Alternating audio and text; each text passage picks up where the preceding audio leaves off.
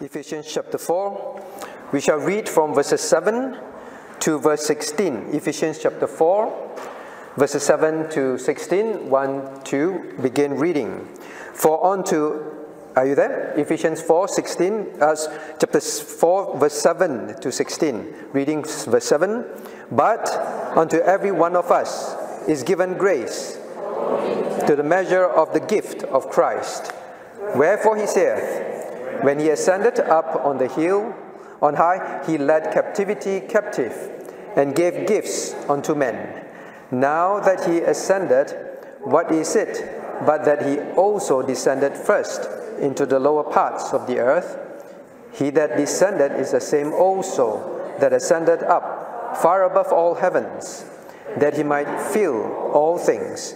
And he gave some apostles, and some prophets, and some evangelists, and some pastors and teachers, for the perfecting of the saints, for the work of the ministry, for the edifying of the body of Christ till we all come in the unity of the faith and of the knowledge of the Son of God, unto a perfect man, unto the measure of the stature of the fullness of Christ, that we henceforth be no more children, tossed to and fro, and carried about with every wind of doctrine, by the sleight of men and the cunning craftiness whereby he lie in wait to deceive, but speaking truth in love may grow up into him in all things, which is the head, even Christ, from whom the whole body fitly joined together and compacted by that which every joint supplieth, according to the effectual working in the measure of every part, maketh increase of the body unto the edifying of itself in love. May God bless the reading of His word. Let us turn to God in prayer.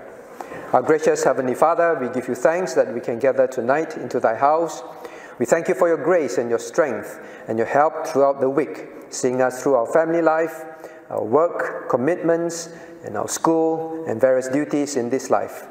Lord, we come giving you thanks and also asking that you cleanse us and wash us by your mercy in the blood of Christ, wherein we have sinned against you, and we know, Father, we have in many ways in our thoughts, our words, our actions.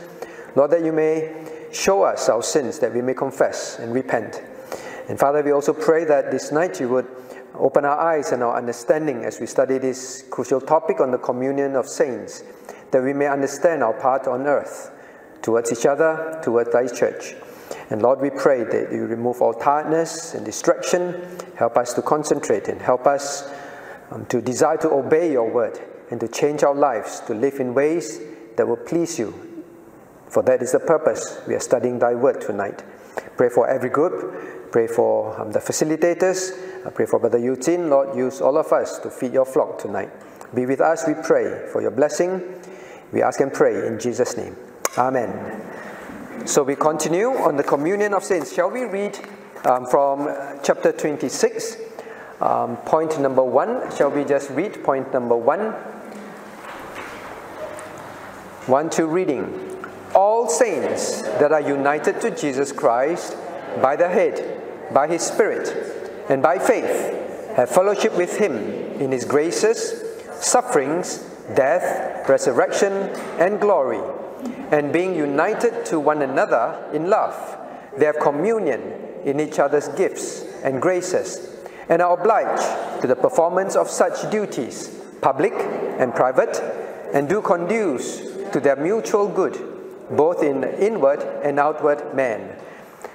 Now, as we all have been um, covering WCF, we know that these um, writers they put together the key tenets of the faith, and there are many Bible verses, as noted in this chapter at the bottom, that support um, what they have written. So please remember, what they write is not what they want to say but they are summarizing for us what the communion of saints is about from scriptures.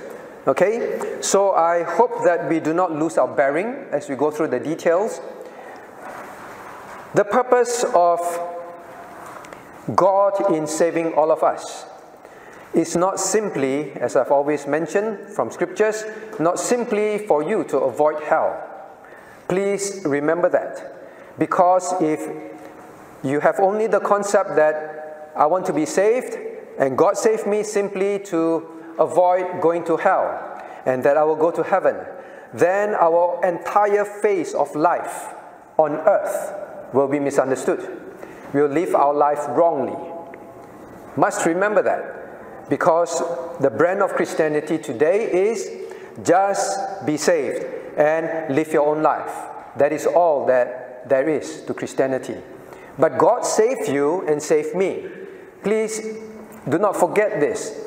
If you are a true believer in Christ, if you have truly asked the Lord Jesus Christ to be your God and your Savior, you have come to Him, you ask Him to forgive you of your sins, and you trust in Him and Him alone by faith, not in your own good works, and ask Him to be your God and Savior. Now, if you are a true saved child of God, if you were to die tonight, or even if you have a heart attack and die now, you will be immediately in heaven.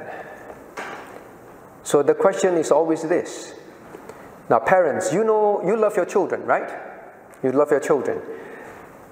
If you know your child is having a difficult time, what would you do? Difficult time in, an, in, in a situation.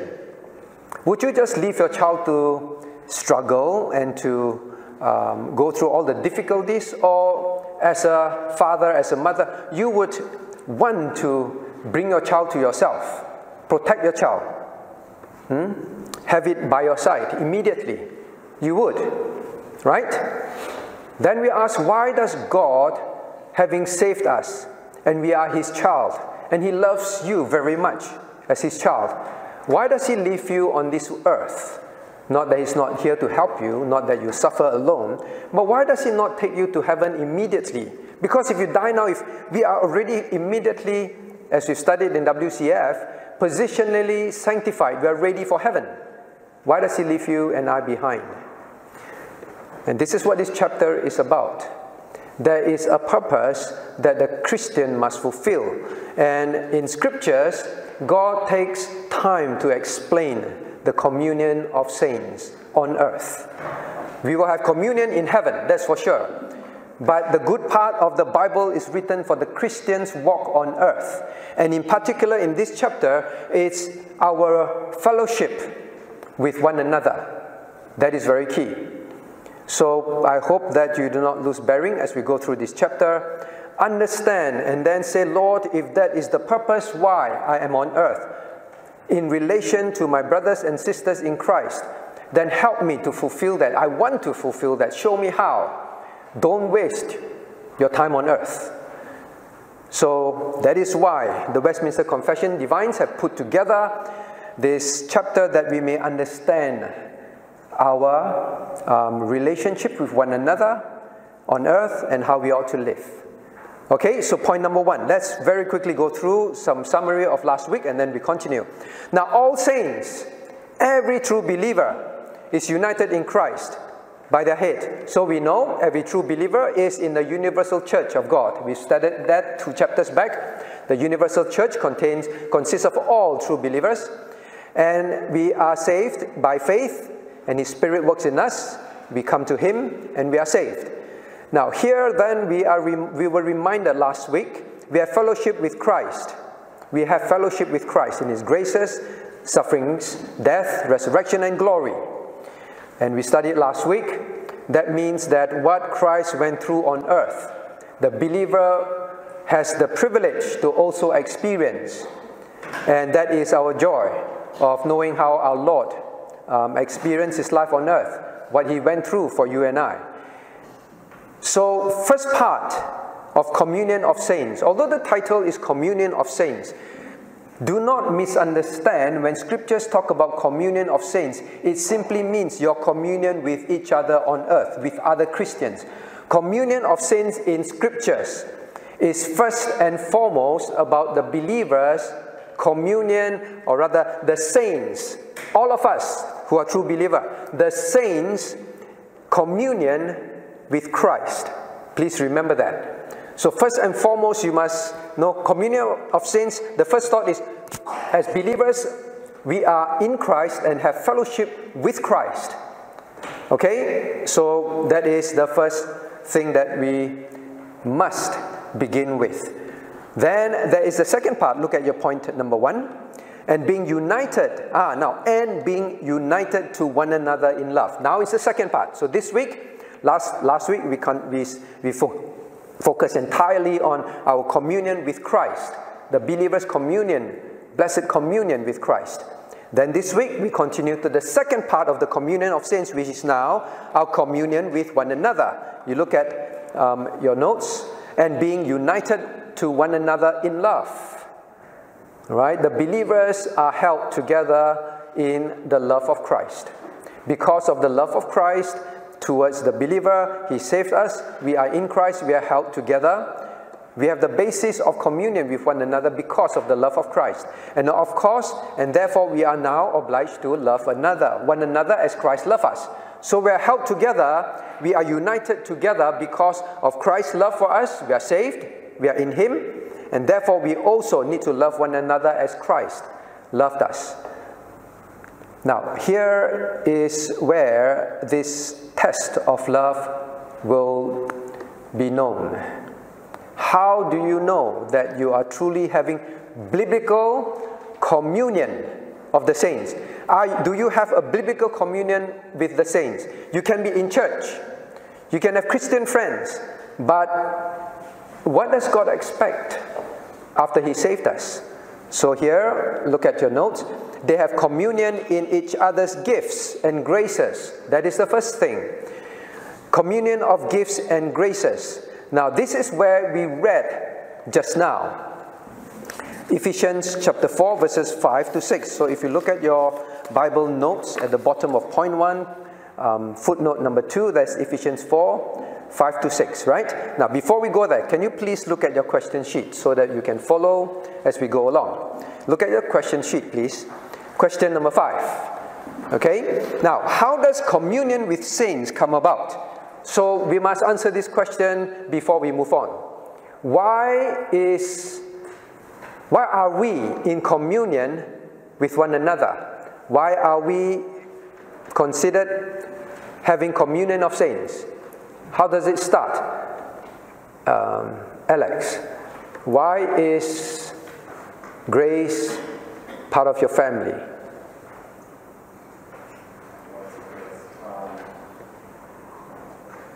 Am I part of your family? Not outside, not covenantal family. Am I part of your family? I'm not part of your family. Di- direct family.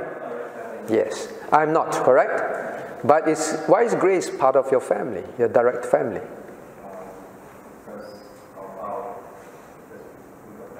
Because you got married. It's okay to say that. Because you got married. You got married, and therefore she's your wife. You are a family unit, correct? Am I part of your family unit? No. Why are we part of each other in the communion of saints? Why? Why does God say you are the communion of saints? Why? Simply because we are in Christ. That's all. Why does God call the unbeliever that who is not part of God's family? Does he say we are the communion of saints? He does not. It's specifically about the saints, the believers. Right? We define saints afterwards. Those that have been saved, set aside, and become his children. We are by definition com- in communion as saints because of Jesus Christ. And last week we studied because the Bible explains this. God explains the communion of saints by using the body. All right, let's look at Ephesians chapter 4. Ephesians chapter 4. Now, God explains the communion of saints with the human body. Now, let us look at verse 12. Ephesians 4:12 For the perfecting of the saints all right, and then he relates the saints to the body of Christ. And um, in verse 15, it says Christ is the head. And verse 16, we are the body fitly joined together.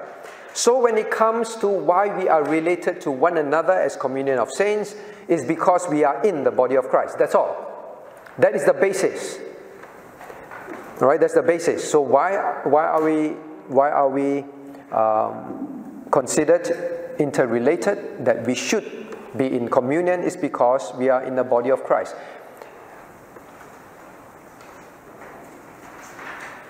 I will cover something else and I will ask you afterwards. Can someone, can a believer, can a saint, can a saved person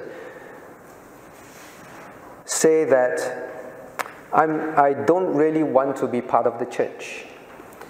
Now, the reason why I ask that question is this. Today, there, are, there is that teaching which says you do not need to be part of a church. In fact, you do not need to go to church. All that matters is that you believe in the Lord Jesus Christ. You can worship at home. So you can turn on television, sit in your own uh, comfortable chair, or still remain in bed and worship God, and that is all that matters. You're worshiping God. Don't have to be part of a community of believers. Okay? In fact, um, some preachers actively uh, promote this idea and say you should not encourage people to come to church. God does not expect people to come to church. But here we've read that God says we are part of the body. Hmm? We are part of the body. Um, in fact, now let us address this once and for all. All right, let us address this. Um, turn to 1 Corinthians chapter 12. 1 Corinthians chapter 12. I want to establish this because sometimes I worry when we cover topics like that. Are you interested? Say, actually, this is for this is for those that are active in church. Me, I don't need to be part of the communion of saints. Communion of saints are for those active Christians, all right? Is it, is it possible? Is it possible for a Christian to say, I don't need to be part of the church? I don't need to go to church. In fact, today, um, over the last few years, there are people in church that keep arguing with me. We do not need to join a church. Church membership is created by men. We are not members of one another. There is no need for church membership. All right? So you say people just live on their own. Is it true? Is that scriptural? In fact, this was the problem in the Corinthian church, where people did not feel that they need to be part of the communion of believers. They could live their own life, they could choose whether they want to care for another or do not want to care for another. They would think that whether I am there to help, whether I want to contribute to the church is my own, my own business. That was what was happening also in the church of Corinth. So, this idea that Christians have today is not new. That is why the communion of saints must be addressed. Romans, uh, 1 Corinthians chapter 12. Now, let us read from um, verses 12 to um, 21. All right, 12 to 21. 1 Corinthians chapter 12, verse 12 to 21, 1 2, reading. For as the body is one, and hath many members, and all the members of that one body, being many, are one body, so also is Christ. For by one Spirit are we all baptized into one body, whether we be Jews or Gentiles, whether we be born or free, and have been all made to drink into one Spirit. For the body is not one member, but many. If the foot shall say, Because I am not the hand, I am not of the body, is it therefore not of the body? And if the ear shall say, Because I am not of the eye, I am not of the body. Is it therefore not of the body? If the whole body were an eye, where were the hearing? If the where were the smelling? But now hath God set the members, every one of them, in the body, as it hath pleased him. And if they were all one member, where were the body? But now are they many members, yet one body. And the eye cannot say unto the hand, I have no need of thee, nor again the head to the feet, I have no need of you. Nay, much more those members of the body which seem to be more feeble are necessary. God bless the reading of His word. So there were Christians who did, over time, did not feel that they need to be part of the church.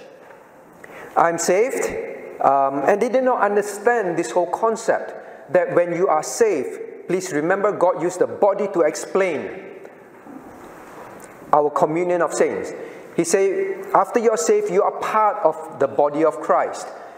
And then look at verse 15. Look at verse 15.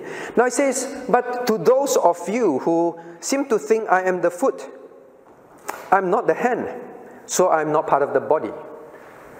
Is it therefore not of the body? What is this question in verse 14? It's a rhetorical question. It's just like now you look at your hand, right? You, you look at your feet, and your feet keep saying, uh, uh, body, uh, all right, Douglas, all right? The, the Douglas feet keep telling Douglas, Douglas, I'm not part of your body. Douglas, I'm not part of your body. The feet can keep saying, if the feet could talk, right? If the feet could talk. The feet could keep saying that, but Douglas would say, whether you think you're part of my body or not, you are attached to me.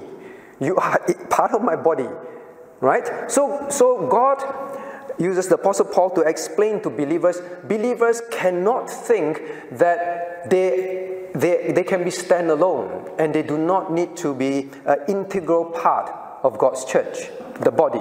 You cannot.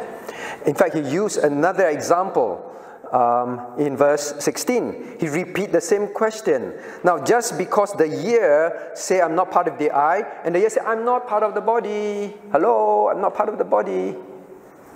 Paul asks, is it, does it make any difference? It is still part of the body. So, Christians, we must awaken to this fact tonight.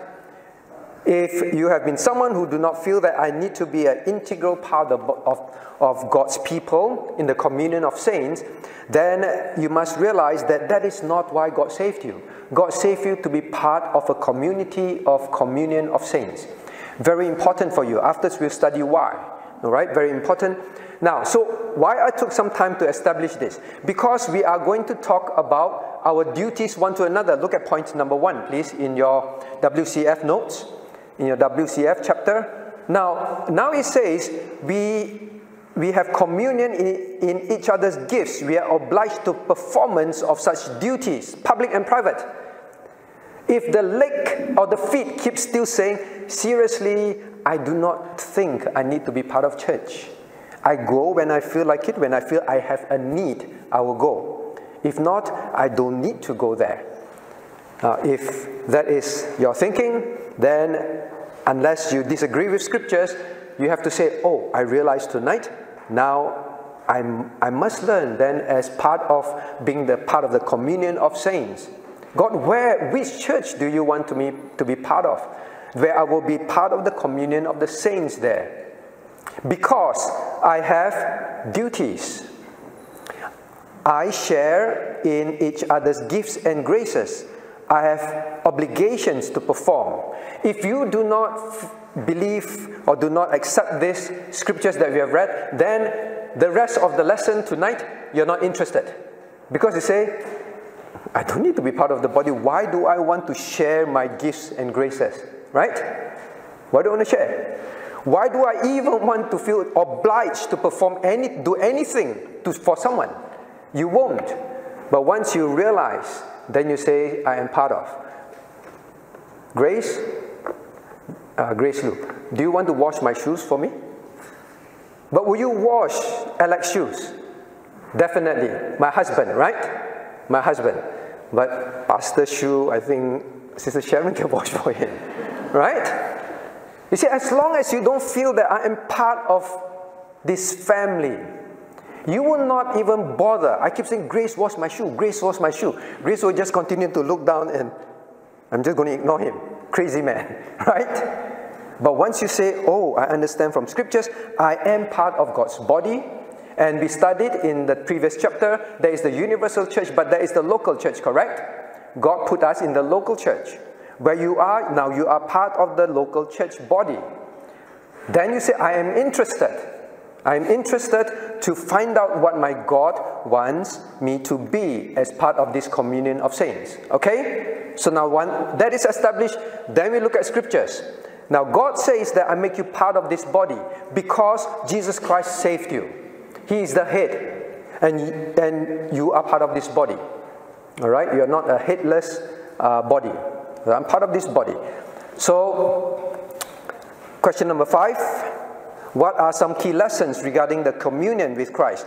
Now, communion with Christ, first of all, we studied last week. Communion of saints is our communion of with Christ first. Communion with Christ graces, for example. What does it mean? Communion with Christ graces. If we studied last week that God, in our, in our communion with Christ, Christ provide us the grace to live the Christian life. I explain again. Huh? So he said, what is the benefit after salvation of me being part of the body of Christ and uh, I'm now in communion with Christ, what is the benefit? Here we see, we saw last week, we are fellowship, in fellowship with, of His graces. He enables you with His enabling grace, after His salvation grace. He saved you by grace, and after that, He gave you the strength to live the Christian walk. So, communion with Christ gives us the strength to walk the Christian walk. Okay? That's one. Then now, there is the second part of the communion of saints. Now, what does the communion of saints between believers emphasize? What do you think? What do you think? What does it emphasize? It emphasizes to the Christian, as I've been saying for the last 20 minutes, emphasizes to the Christian, you, are, you cannot be a loner. You cannot be a loner. You cannot be a lone ranger or lone wolf or lone no wolf not good. Lone sheep right? Lone sheep. You cannot be. God says i save you not to leave you that is a, as an appendix unattached to my body. Every saved believer is inside the body of christ.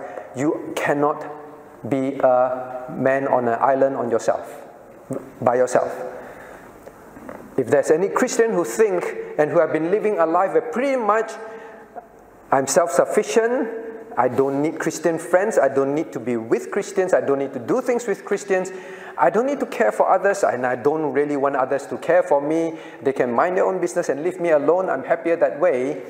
Um, then you do not know, then you do not understand the communion of sin. So God says you cannot be a loner. I save you not to be a loner. Okay? So that is Communion of Christ, strength to live the Christian life. And then he provide the communion of saints. Don't want you to be a loner because you will fall if you're on your own. We'll see some verses afterwards. As I've preached at one of our family camps, God called you and I sheep, correct? God called you, we are sheep. Why don't God call you elephant?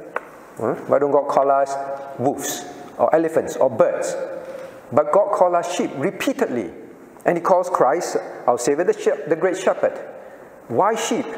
Because one of the characteristic of sheep is it needs to be part of a group. Sheep are easily frightened alone. Sheep get easily misled, deceived when it's alone.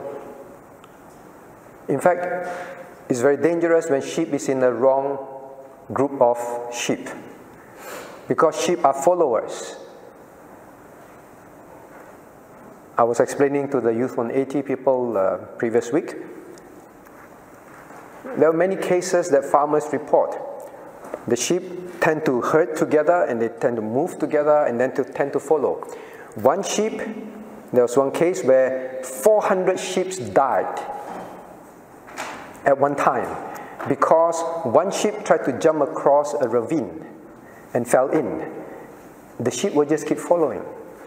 All right? Sheep tend to follow and then they just, one after another, you just couldn't stop them. They just keep going. They just follow. All right? And remember when Christ saw, um, saw, he looked down at Jerusalem and he saw the Jews and what? And he wept, correct? Why did he weep? As the shepherd, he looked at them and, they, and he pitied them. He said, These are like sheep without a shepherd.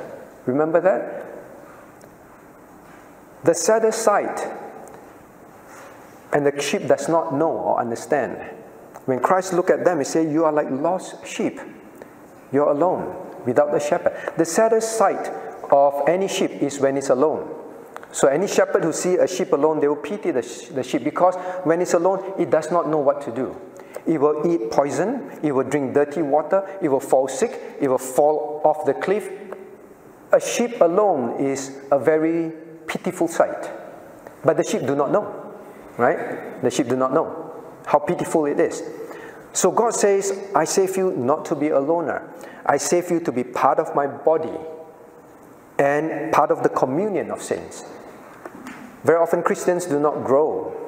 Christians fall into many wrong decisions, fall into many vices and sin because they do not make themselves part of a godly um, a group of communion of saints. All right, so please remember that. So number number question number one, you are safe. Christians cannot be loner. God does not want you to be that. Okay. Now next. Um, so that's the intention. God does not want you to be a loner. God provide the communion of saints through Christ. Point, uh, question number six now. Regarding the communion of saints, what does communion with each other's gifts and graces mean? So now you know I'm part of the body. I've learned that today from God's word. I must now be part of God's church. Find a good church, be part of it. And then now he says, what, what do I do as part of the communion of saints? God says you have the communion of each other's gifts. How do we know that? Scriptures quoted is Ephesians chapter 2. Turn to Ephesians, uh, Ephesians uh, chapter 4. I'm sorry, Ephesians chapter 4, where we were just now. Right, please share your Bible.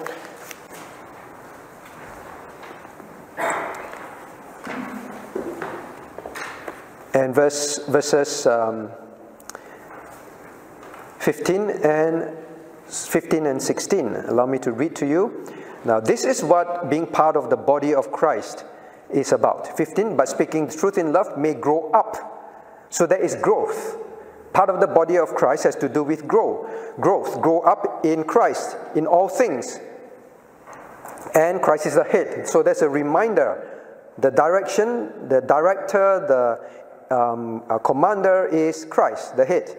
He gives information to the body. Verse 16 From whom the whole body fitly joined together and compacted by that which every joint supplieth according to the effectual working in the measure of every part, maketh increase of the body unto the edifying of itself in love. So you will notice a few repeated words. Number one is growing, right? Growing. Uh, number two is um, always about edifying, strengthening, right? Feeding the body. So, and this is not the only passage in the Bible, there are many other Bible passages where God used the body to describe the body's relationship one to another. Um, in other words, the meaning of um, communion with each other's graces and gifts is this. So, how does your hand get um, a signal to do anything? Is from the head, correct? So, God used the description. All right, chiropractors know, right? So, the signal comes to your hand. Right, Christ gives the signal, the hand move. Now, if you were to sleep on your hand or tie a rubber band on your arm and tie it very tight and stop the blood flow, the nutrients flow, what is going to happen to the hand? The hand is over time going to get numb, no feeling, no sensation, won't respond, and eventually the hand will be injured and be destroyed. Correct? So, you look at verse 15 and 16. What it's really saying is this head gives the signal. Every part of the body joined together, and every joint supplieth according to the effectual working in measure of every part. Every part supplies something to another part, whether it's signal, whether it's uh, muscles, whether it's some interrelation, some coordination. So God created the body, He used that to describe. In other words, your hand cannot be useful if um, the head doesn't function or doesn't obey the head's command, or something further up, um, the arm, uh, the, the shoulder, does not want to feed the hand. I'm not going to feed you. All nutrients coming this way, I'm going to shut it off. I'm going to pass it to left hand, because I don't like your right hand. Hmm? Every part benefits from another part. That is the point. That is the point. So when God says the communion of saints, He used the body of Christ, He's saying all of us share. There is this sharing of each other's gifts and graces. The gift of the, the heart to your arm is that it pumps blood to it, right? I hope I'm getting my biology correct. The heart needs to pump. If your heart say, I do not want to pump, the body will die. Other parts of the body will die. So every part is benefiting from another part when that part chooses to play its role. That is the point of this, this whole body thing. Every one of us have been giving have been given gifts and graces. The reason why. Okay, question number six, huh? What does it mean? It means that every part benefits from other parts of the body that were designed for specific purpose. Your heart, the grace and the gift of your heart that is that it keeps pumping. It has this electrical impulse which no one can explain where it's from, but it keeps pumping. There's the gift and the grace of the heart. And then the hand, the other parts benefit. Then why does God not give, uh, before we go there, or actually, we answer this now. Why does God not give the same amount of possessions and then gives to all? So please remember, you once you are part, you understand I must be part of the communion of saints. I have roles to play. God gave me gifts to benefit others. And others have gifts that will benefit me. It's mutual. So no one should come, I want to be part of communion of saints. It's pretty good, you know. I heard that church cooks meal every week. Wow. And this church cooks lots of good Chinese food. I'm just going there. Um, so it is not about me, me, me, I benefit, this kind of things. It is a mutual benefit. So you must make up your mind to say, I must be useful. Um, I'm skipping ahead. Do you have a gift? Do you have gift? Um, no point asking uh, uh, uh, Lilian because everybody know Lilian's gift. Okay, uh, let me try and see the quiet one. All right, Vincent, do you have any gifts? Gifts and graces? Any? Uh, somebody of a similar gift will be able to identify that. Uh, oh, you're so, you're so humble. Don't to say yes or no, give me one complicated answer which I don't understand. do you have any gifts? Still, I think I do. Still so humble. I think I do. Now, very often as Christians, we are quite shy. And some of us may even think, actually, I don't have any gift. Right? I'm really quite useless. Two left foot, two left hand, huh? cross eye. I don't no gifts. Is it true? Now, please look at Ephesians chapter 4. Ephesians chapter 4, verse 7. Now, every Christian must know, verse 7, but unto every one of us is given grace everyone. As long as you are a believer, God says unto every one of us, saints, is given grace.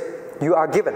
Then he talks about the different um, gifts in Romans chapter 12, 1 Corinthians chapter 12. Everyone has at least a gift, at least one, if not many. So, no Christians should say, I don't have any gifts. We ask some of another question later. What are some of the gifts? We'll look at that. But everyone has, and it, it is meant for the benefit of others. Meant for the benefit of others. Satan had many gifts, all right, in heaven. And Satan only wanted it for himself to be proud. Hmm? So God gave him gift, but he, out of pride, just want to exalt himself. So now, why does God not give us the same amount of possessions and same gifts to all? Why? Why do you think so? Keziah, why do you think so? Why are you richer than Vincent? Say again? Because you work. Say again? Uh, I said that was subjective. Um, well, I think that God will only give you a certain gift when He, he knows you are able to be a good steward of that gift that He's given you. Right? God gives, gives, knowing that we are to be stewards. Stewards means you use it for the benefit of others. It belongs to God, right? It's for God. Okay? Um, why are some people more capable than others? They say, God, not fair. How come, like the body, eh? God, the hand says to the head, why did you give hand five digits? Huh? And you give mouth only one mouth. Why can't we have five mouths and one finger? Why? Why? God designs it, right? And God designs it perfectly, and everyone has different roles. God gives, gifts because you know, to pick up something, five fingers more useful than five mouths, for example. So God knows I'm giving everyone different gifts, some more, some less, some in this area, some in another area, but all fit together. We read that word fit, compacted together, and works perfectly, correct? Okay? So if the hand want to be the foot, you have a problem. Hmm? So God says, everyone, now, so don't complain. You're part of the body of Christ, you will have a gift, and it is to be used uh, for the benefit of others, and others will have gifts that will benefit you. But gifts are meant for benefit of others. Okay, must remember that. Otherwise, you become proud.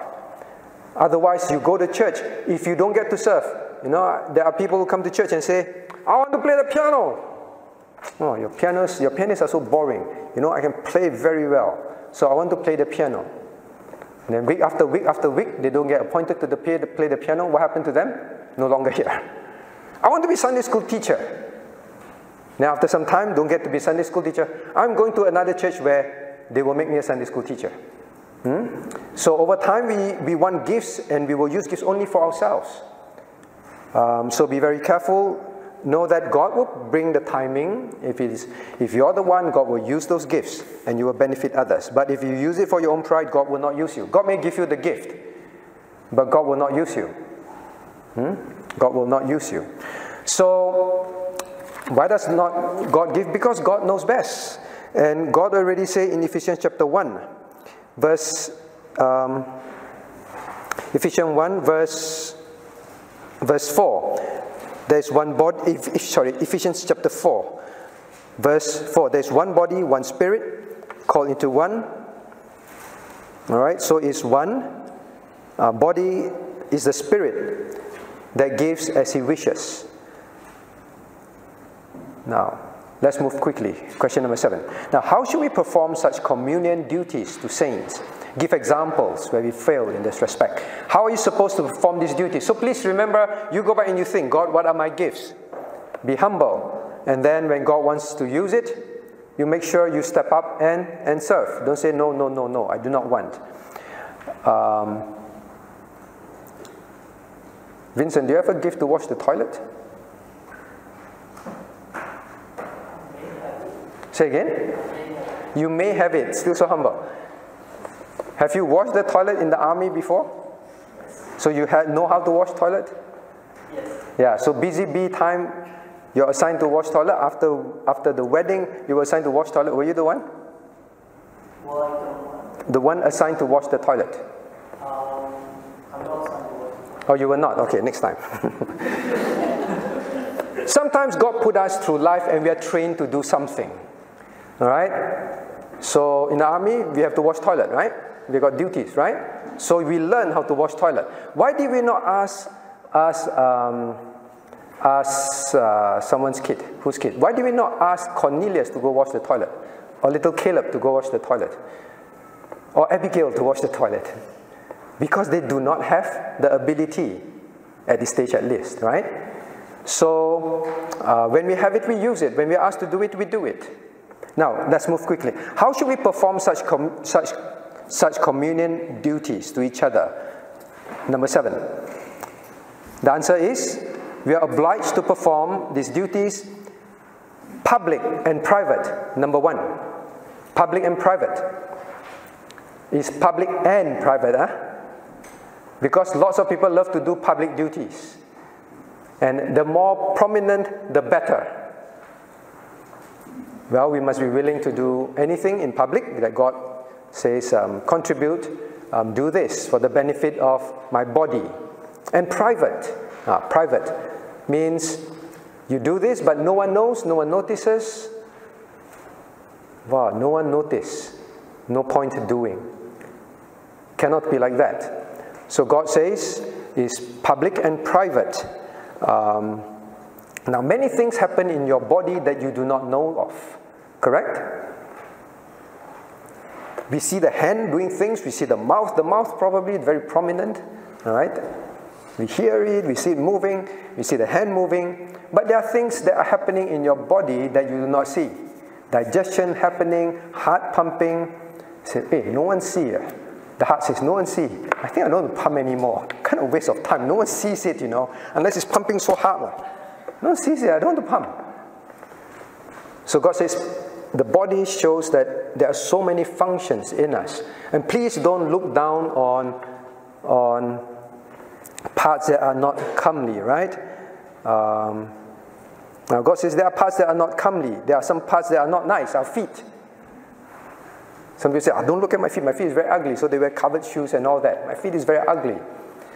Um, but the feet is very important. Your digestive system, I think you don't really want to look inside it. Right?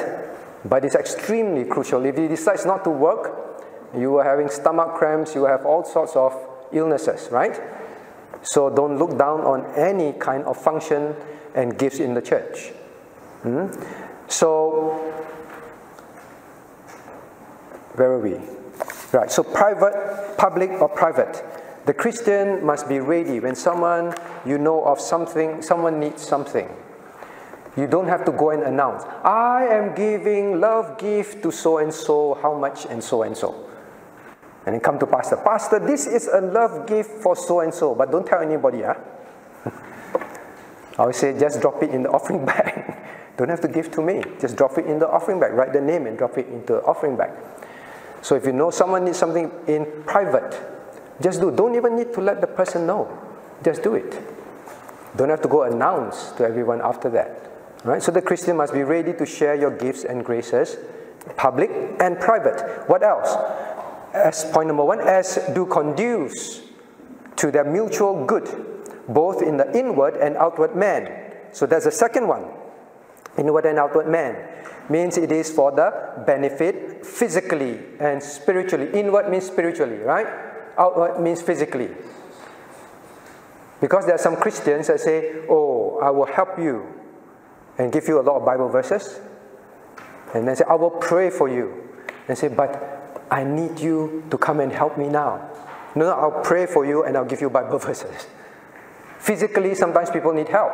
I need to come to church, but my vehicle broke down, or I, I don't have means to come this weekend, this weekend or this period because I need, or something happened. Can you please pick me up for church? I'll pray for you. When you have car, you have time, you have space, you don't do it. Hmm? So it is not just inward. Inward, very important. We'll talk more about that. The key point of any physical help is always for spiritual purpose. Remember that, okay? But don't be just inward. I'm here to help you inward. So um, turn to First John chapter 3. 1 John chapter 3.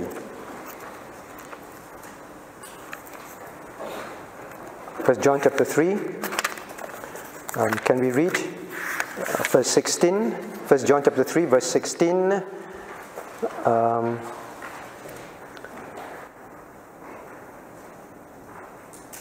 Sixteen to uh, eighteen, 16 to 18, reading. Hereby perceive we the love of God, because he laid down his life for us, and we ought to lay down our lives for the brethren.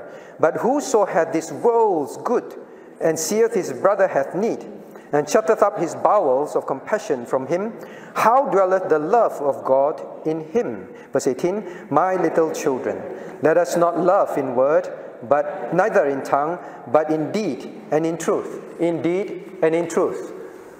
All right, so you have the ability, but you shut it up. Shut up the bowels. You have no, you have no emotions. You have no feelings. You are not moved by your brother's um, situation. You don't care. It could be a spiritual encouragement that the brother needs. It could be a physical need. Then say, and you shut it up. You shut it up. Then say, how does God love dwell in you? And he say, my little children don't love in word or in just tongue. Just speak in deed and in truth. In truth, sincerely. In sincerely. Not to show off, not to let people know, but in sincerity um, towards the other, and also in truth, meaning don't love wrongly. Can you love a person wrongly?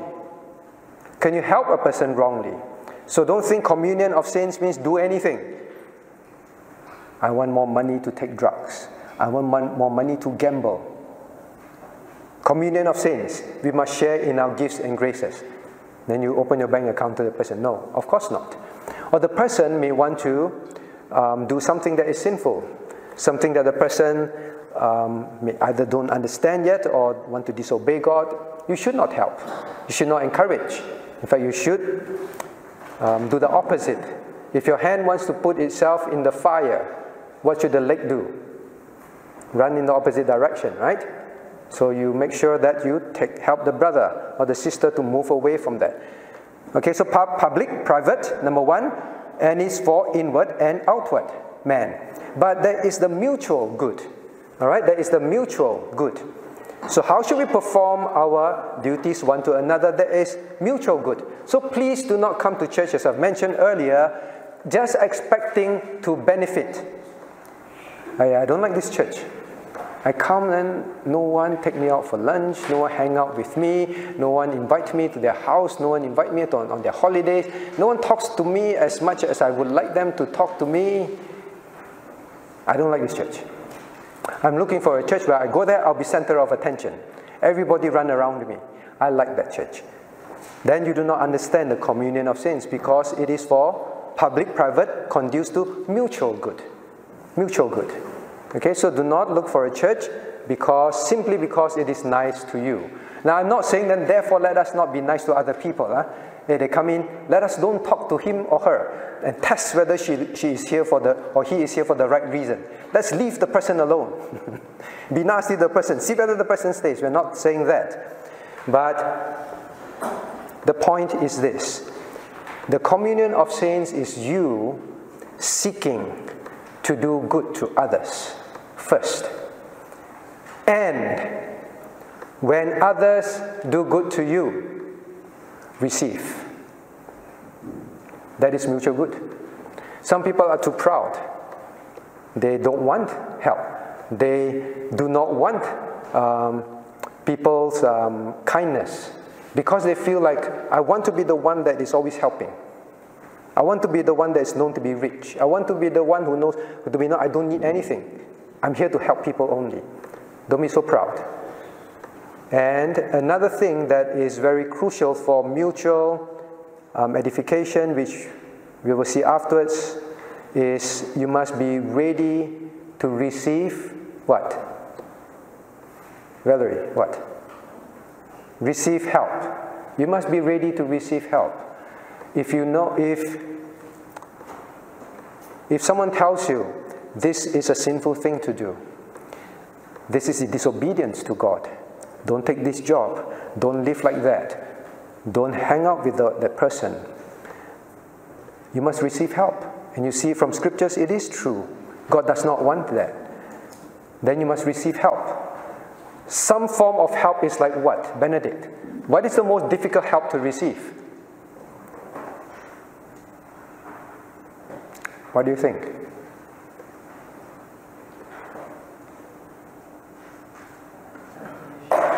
Say again? Admonition. Correct. Admonition. Admonition.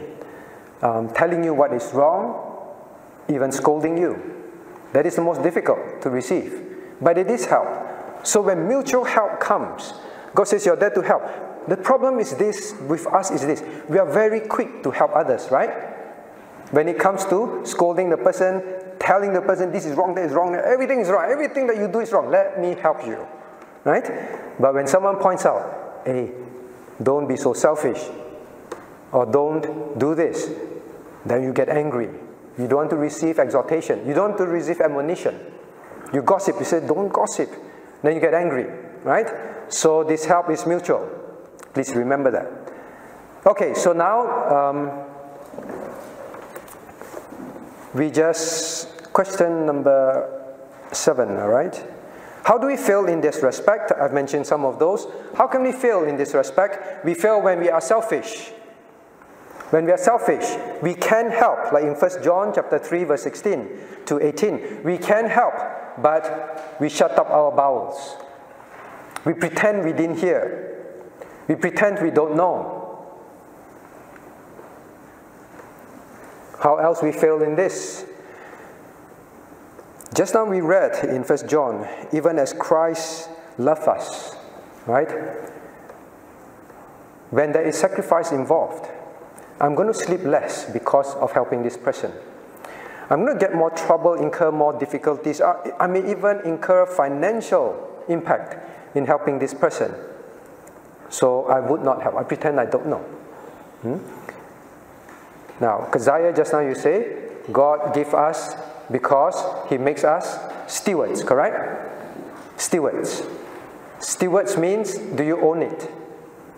No. Steward means you're keeping it, keeping care, taking care of it for someone. That's a steward, correct?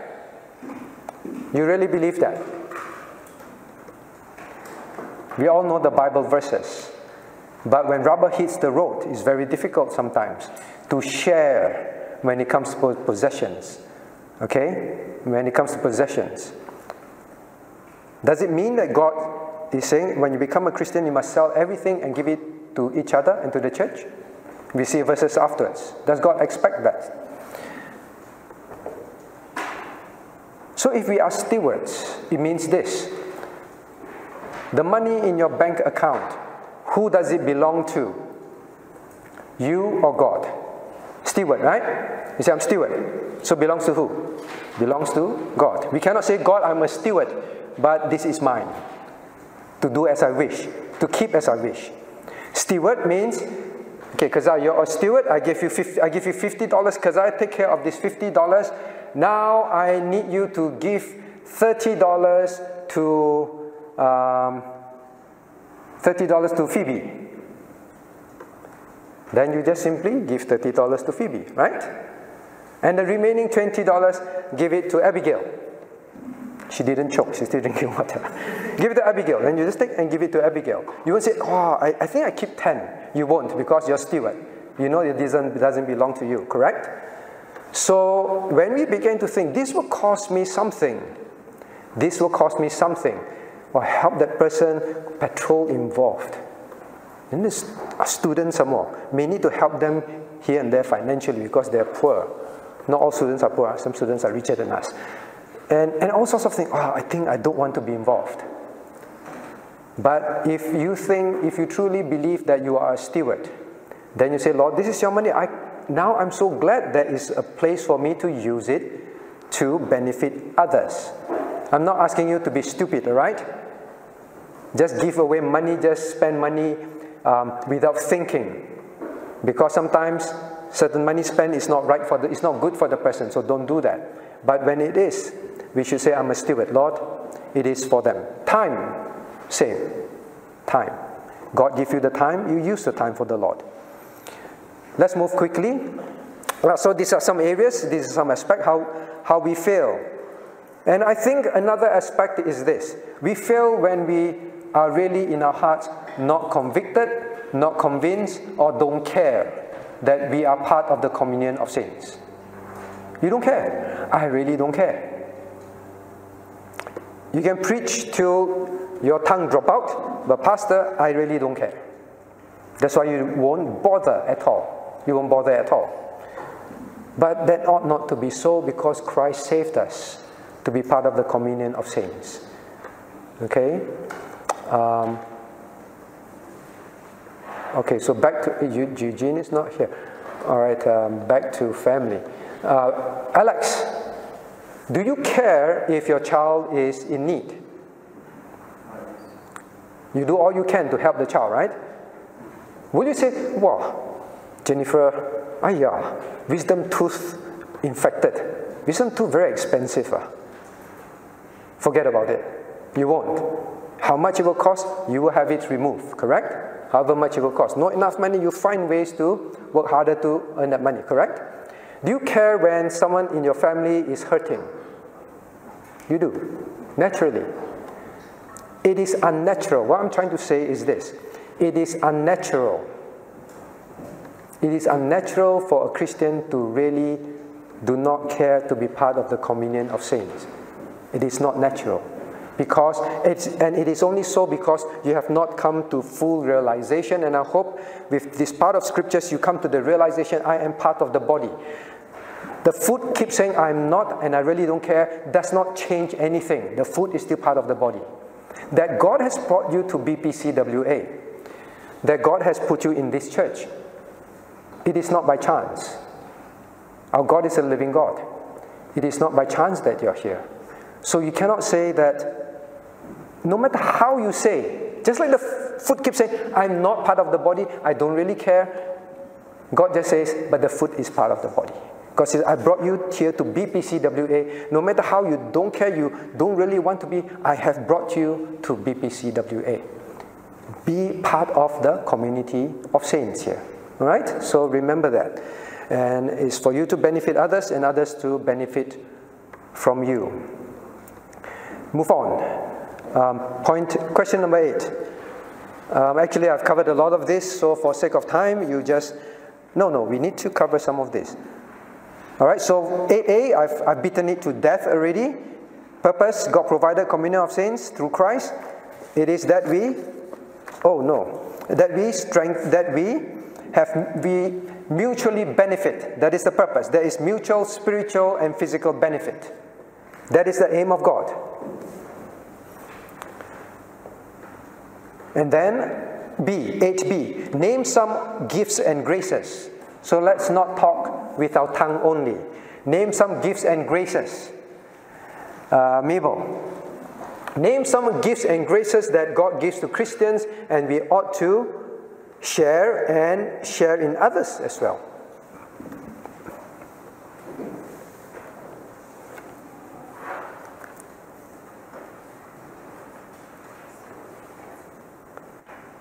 Any? Say again? Yes, name some gifts and graces.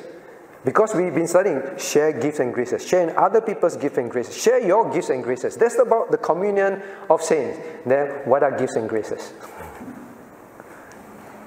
What should you share? Okay, while you think, all right? While you think.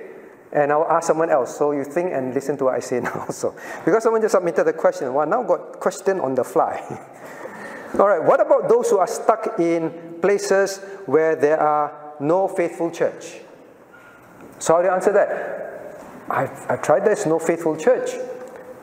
Um, no sound church. It's unsound. Practices unsound, teaching unsound, beliefs not according to the word of God. It's just like a, um, a community center. is there's no spiritual life in there. So, how? Should I be part of that community of saints? We studied this in the universal and local church, two chapters back. What's the answer? Go and find one. But the person said, don't have. find harder. Find and find and find, couldn't find. I'm in Brunei. Or I'm in some jungle or whatever. Brunei is not jungle, I mean, some country. Really, there's none. I cannot find. There are unsound churches. Move to another country. We studied that, right? Then you have to move. Sometimes that is what it calls for. If truly there is no sound church, what is the most important thing in your life? Community of saints is very important. So you may need to move to another country. Okay? It's not easy, not that you want to move, then you can move. You have to apply for visa, you have to migrate, you have to do a lot of things. Yes, you have to apply for visa. Not easy, you know, you have to do a lot of things. Yong, what's your original citizenship? Malaysian. Malaysian. How do you come here? Not easy, right? Apply for visa, rip out your children, sell your business, move here, right? But there's some people in this church, they can't. They can't. They have to go back to their country. All right, so how? Yeah. I can't migrate. I must go back to my country. How? Cheryl, help your husband. How? Technology. Use technology means do live streaming to a good church. There's a potential, definitely. Yes. So sometimes, yeah, you really cannot. Financial there's no way to go, visa get cancelled, not apply, cannot. Then sometimes live stream, um, connection with, with people. But I do believe that if a believer wants to be part of the communion of saints and it's God's will, somehow, somehow it's possible. The person should not just give up. I cannot, like, everything cannot. Actually, seriously, I know of people who come to Perth at all odds because they want their children to study in Australia. However much it costs, they don't earn very much, but they somehow find it, right? So, in other words, what I'm saying is for the Christian to be part of a sound community of saints, where you can help to enlarge the kingdom of God, learn His word, grow in Him, must be the most important priority in your life. Where, that, where you are there, you will grow and you'll be useful to God. All right? Because really, we are willing to migrate, we are li- willing to um, uproot and everything with a lot of cost, but somehow, now I'm not saying that there are no genuine cases where they cannot, but by and large, I think the unwillingness to give excuse that cannot um, is very easy to just give that excuse. All right? So, all right, so Mabel, have you thought of it? We had a long conversation. Now, all the answers from you. What are some gifts and graces that Christians should share?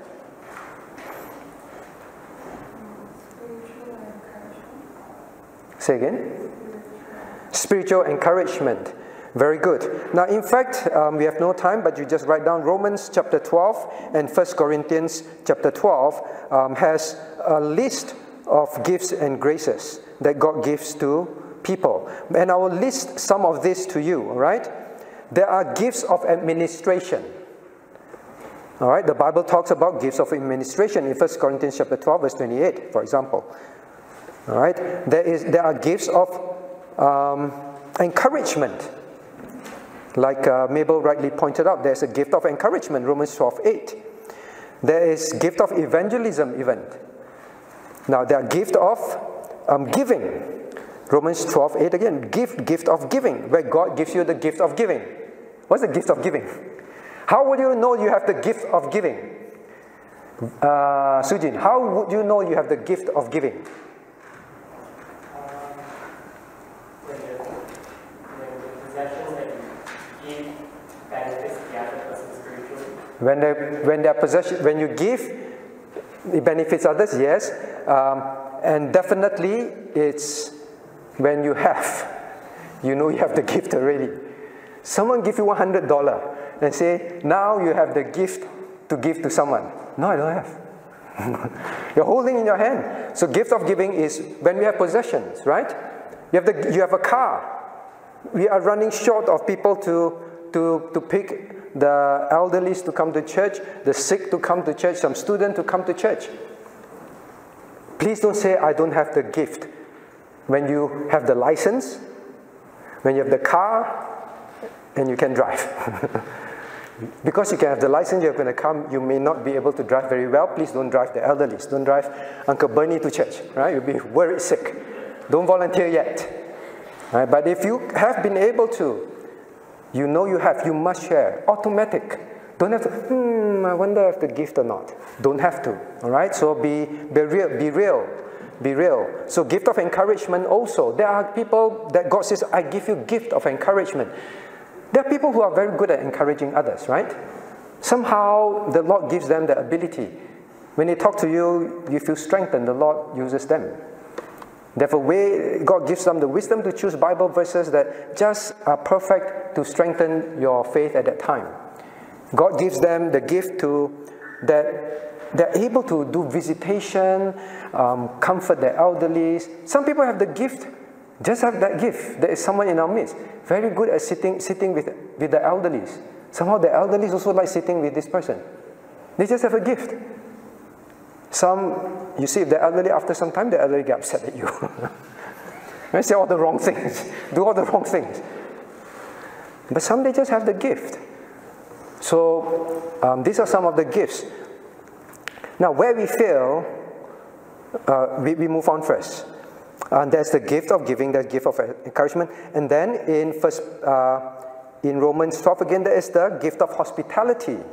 There's the gift of hospitality that we must share.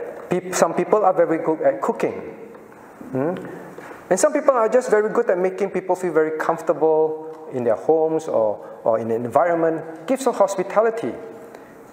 When people come to our church to visit, um, some are just able to make them feel very welcome, very good at that. All right, some do not have that gift, but some do. So that, those are those gifts also. And then there is the um, gifts of leadership also. Gifts of leadership. So many, many different gifts. Um, so you must use those for the benefit of others. Cannot say I'm not part of church, I really don't care. Actually, we are in we are starting so many projects in church. Those of you now don't think gifts are like that. Don't think gifts are one day you wake up, then suddenly you can play the piano. Or wake up, suddenly you can speak in, in Mandarin fluently. Or suddenly you, you, you're suddenly very good at designing websites. Um, Alex again. Alex, can you design websites? Don't be humble, right? Don't be, don't need to be humble when God gives you gifts. Can you design website? I haven't done it for a while, but yes. How did you know how to design websites? How did you have experience? Through work? School days? You did certain courses in that area? Not so much. Ah, even better. Although you didn't, but somehow your job trained you. Who gave you your job? God. Does things happen by chance in your job that they train you to know to do websites? No. Everything happens because God ordains it, right? And then one day church says, we need to revamp our website. Alex, can you help? Then straight away the thought comes to your mind, I have the gift. Now, gift is not something that happens overnight, not necessarily. God may give you the, the aptitude for it. Okay? No aptitude. Aptitude. Okay. Someone who loves, who have the aptitude for cooking, just can. God give you the aptitude, that's a gift. But you develop it further, right? So the same, you have. Maybe Lilian can cook chicken rice very well, but you ask her to design website. How you teach her also cannot. Then you can design website. No matter how he, she teach you to, to cook chicken rice, you still cannot. We have the gift of the aptitude. Now, once we have it, then we must remember these are point C, right? These are duties expected that we step up and do when approached. God give you that for a reason. And here is where I need to say something. We cannot, or maybe I'll ask you actually, if you do not bother to come to church, do not bother to be part of church, do not bother to find out what's happening in church, what are the needs of the church, will you be able to use your gifts, Valerie? No. Why? You don't even know what, where to start. Neither do we know that you have that gift. So please remember, before the foundation of the world, Ephesians chapter 1, God saved you. And God already said that I will make you part of my body. And God already said, I will make you part of a local church. Hmm? And God says now, in that local church, at one time, in one point in time, we are going to do something in that church. And God says, I am going to start equipping you with this gift, whether it's financial possessions or whether it's some talents, ability. I'm going to equip you. Now, please remember when God says He has chosen us before the foundation of the world, it's not like He doesn't know what's going to happen, but He knows exactly what He desires in your life and what He will equip you with in your life. And then the time will come but when the time comes, or when you're part of the communion of saints, you do not go. You do not be part of it. You do not want to care about it. Then you fail miserably the reason why God saved you. The point of this lesson is God says, please realize this. You are part of the community of saints. Don't be like the foot that keeps saying, I'm not part, I'm not part. God says it doesn't change anything. I intended you to be part. And now you must engage. If after fellowship you disappear, after worship you, you hide in a corner to avoid people. I know some people say, I don't like to talk to people. But remember, the point is communi- communion of saints is God says you are not supposed to be a loner. You don't like, but doesn't mean that you are supposed to be. We don't like many things. Abigail, you like to study? She did not answer. Most people say no, but you know you have to. You have to. So, the communion of saints is to awaken us to realize that we are saved to benefit others, benefit the work of God, and benefit His kingdom. Now, I also want to say this. Now, so, for example, if you always disappear, you know, actually, over time, when I start to visit some people or talk to some people, I realize they have amazing gifts, amazing talents that we didn't know about. Now, increasingly, when I start to talk to people to encourage them to serve, there are things that the people could do that I never realized they, that they had all those abilities. But why didn't we know? Because they always disappear and always, when there are things to do, they don't want to do. Then you hide all those things, or rather, you keep those things which God give you for the intention of helping others. Please um, know that we fail God very miserably. We fail God very miserably. How would you feel, Father? How would you feel, Douglas, if you, tra- you, you, you train your children you put them through education you give you take care of them you provide for them because you have a plan for them that there's a that, that you want them to do something at home and then they keep disappearing from home joshua i put you to, I don't know what he's studying ah. joshua i put you to it because i need you to help in the house things in this area in, in, in setting up something in the home. But can't even find joshua? Half the time not at home.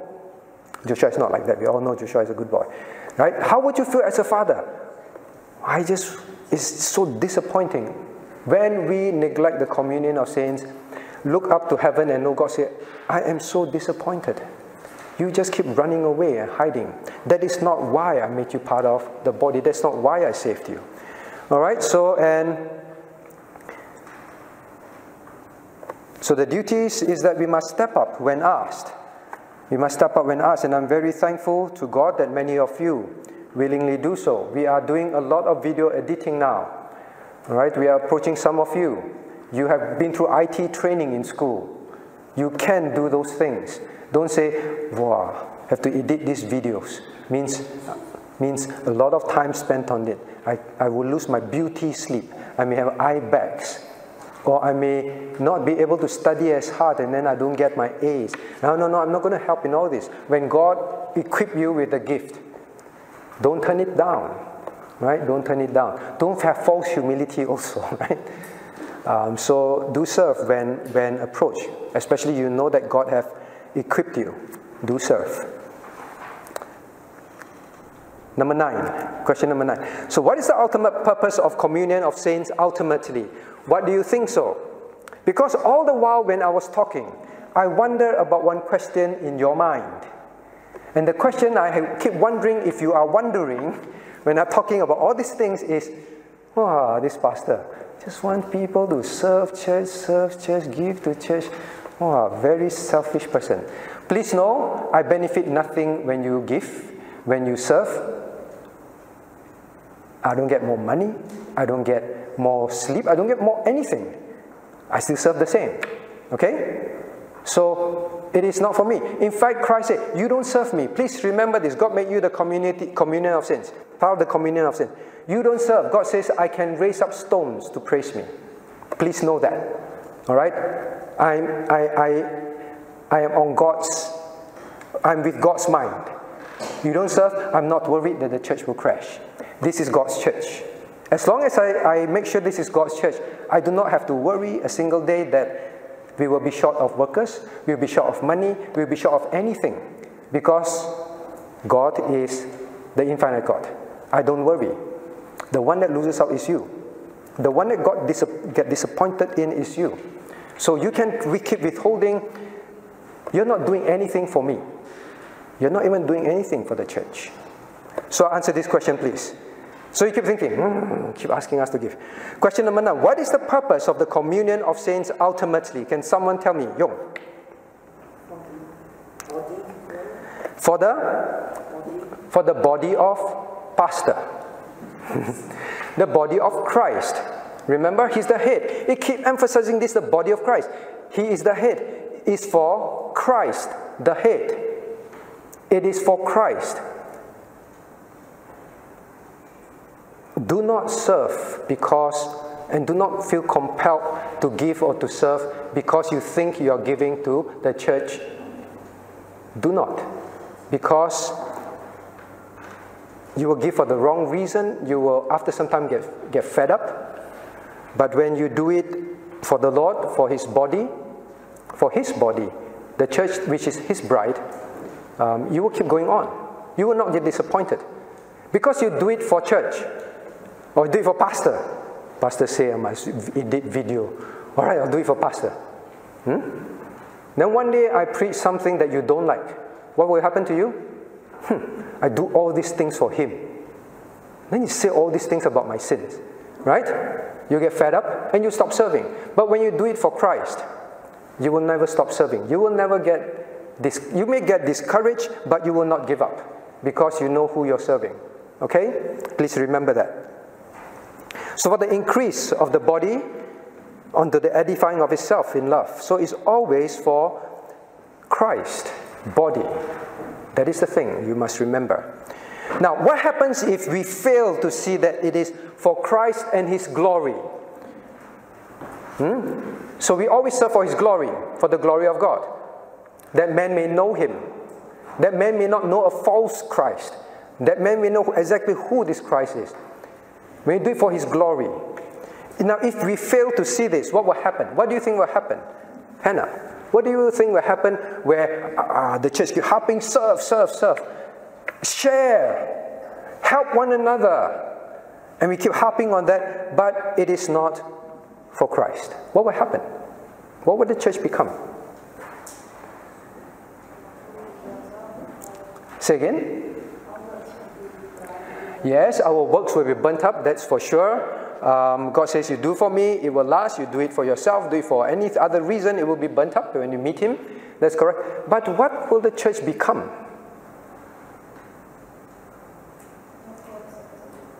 Um, it will become just a community center.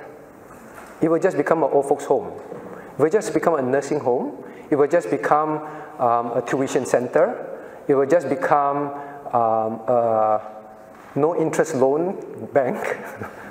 it will just become that. That's all. We are just helping each other because of communal reasons, not Christ, not the glory of God. Just that. So, we'll help, we'll do a lot of things, but purely like as if it's a community center. That's all. And what will happen over time? We will end up preaching, living the what gospel? What gospel do we call that, Vincent? The social gospel. The social gospel expounds that the reason for Christianity is to improve social um, good of society and to bring up educational um, levels in society. That's all. Now, I'm not saying that I'm not saying that the Christian um, do not contribute to these good causes, but please remember that is not the cause of Christ. When when the disciples wanted to fight the government, the Roman government, what did Christ say? My kingdom is not of this world, at least not yet. My kingdom is not of this world. If it were so, we will fight. We are not here to fight for social justice. We are not here to fight for higher education, for fair wage, for um, improvement of the underprivileged. The church engagement is not to fight for those things. The church engagement is to preach Christ and His truth. People get saved. Actually, you want to change society. You can keep trying, it's not going to change because Christ already said it's going to get worse before He returns. Is that correct? it's only going to get worse. You want to change society, you can only change society if you change the heart of man. You can only change the heart of man if man gets saved. An unsaved person will never do that which is um, um, genuinely um, godly, kind, righteous, just. You will not. So, if the communion of saints is without the first part, which is communion with Christ, we will end up being a community, that's all. Community center, that's all. So be very careful. Um, I'm not saying if Philippines have a tsunami, church do not send money there to help them. We will, we can. If we have, we will. But that is not the sole purpose of the church. The sole purpose of the church is, is what? The Great Commission. Go ye into all the world and build schools and help the poor. No, go ye on all the, into all the world and preach the gospel, baptizing them in the name of the Father and of the Son and of the Holy Ghost. It's a spiritual endeavor. All right? Teaching them to obey all that I've commanded. That is the duty of the church.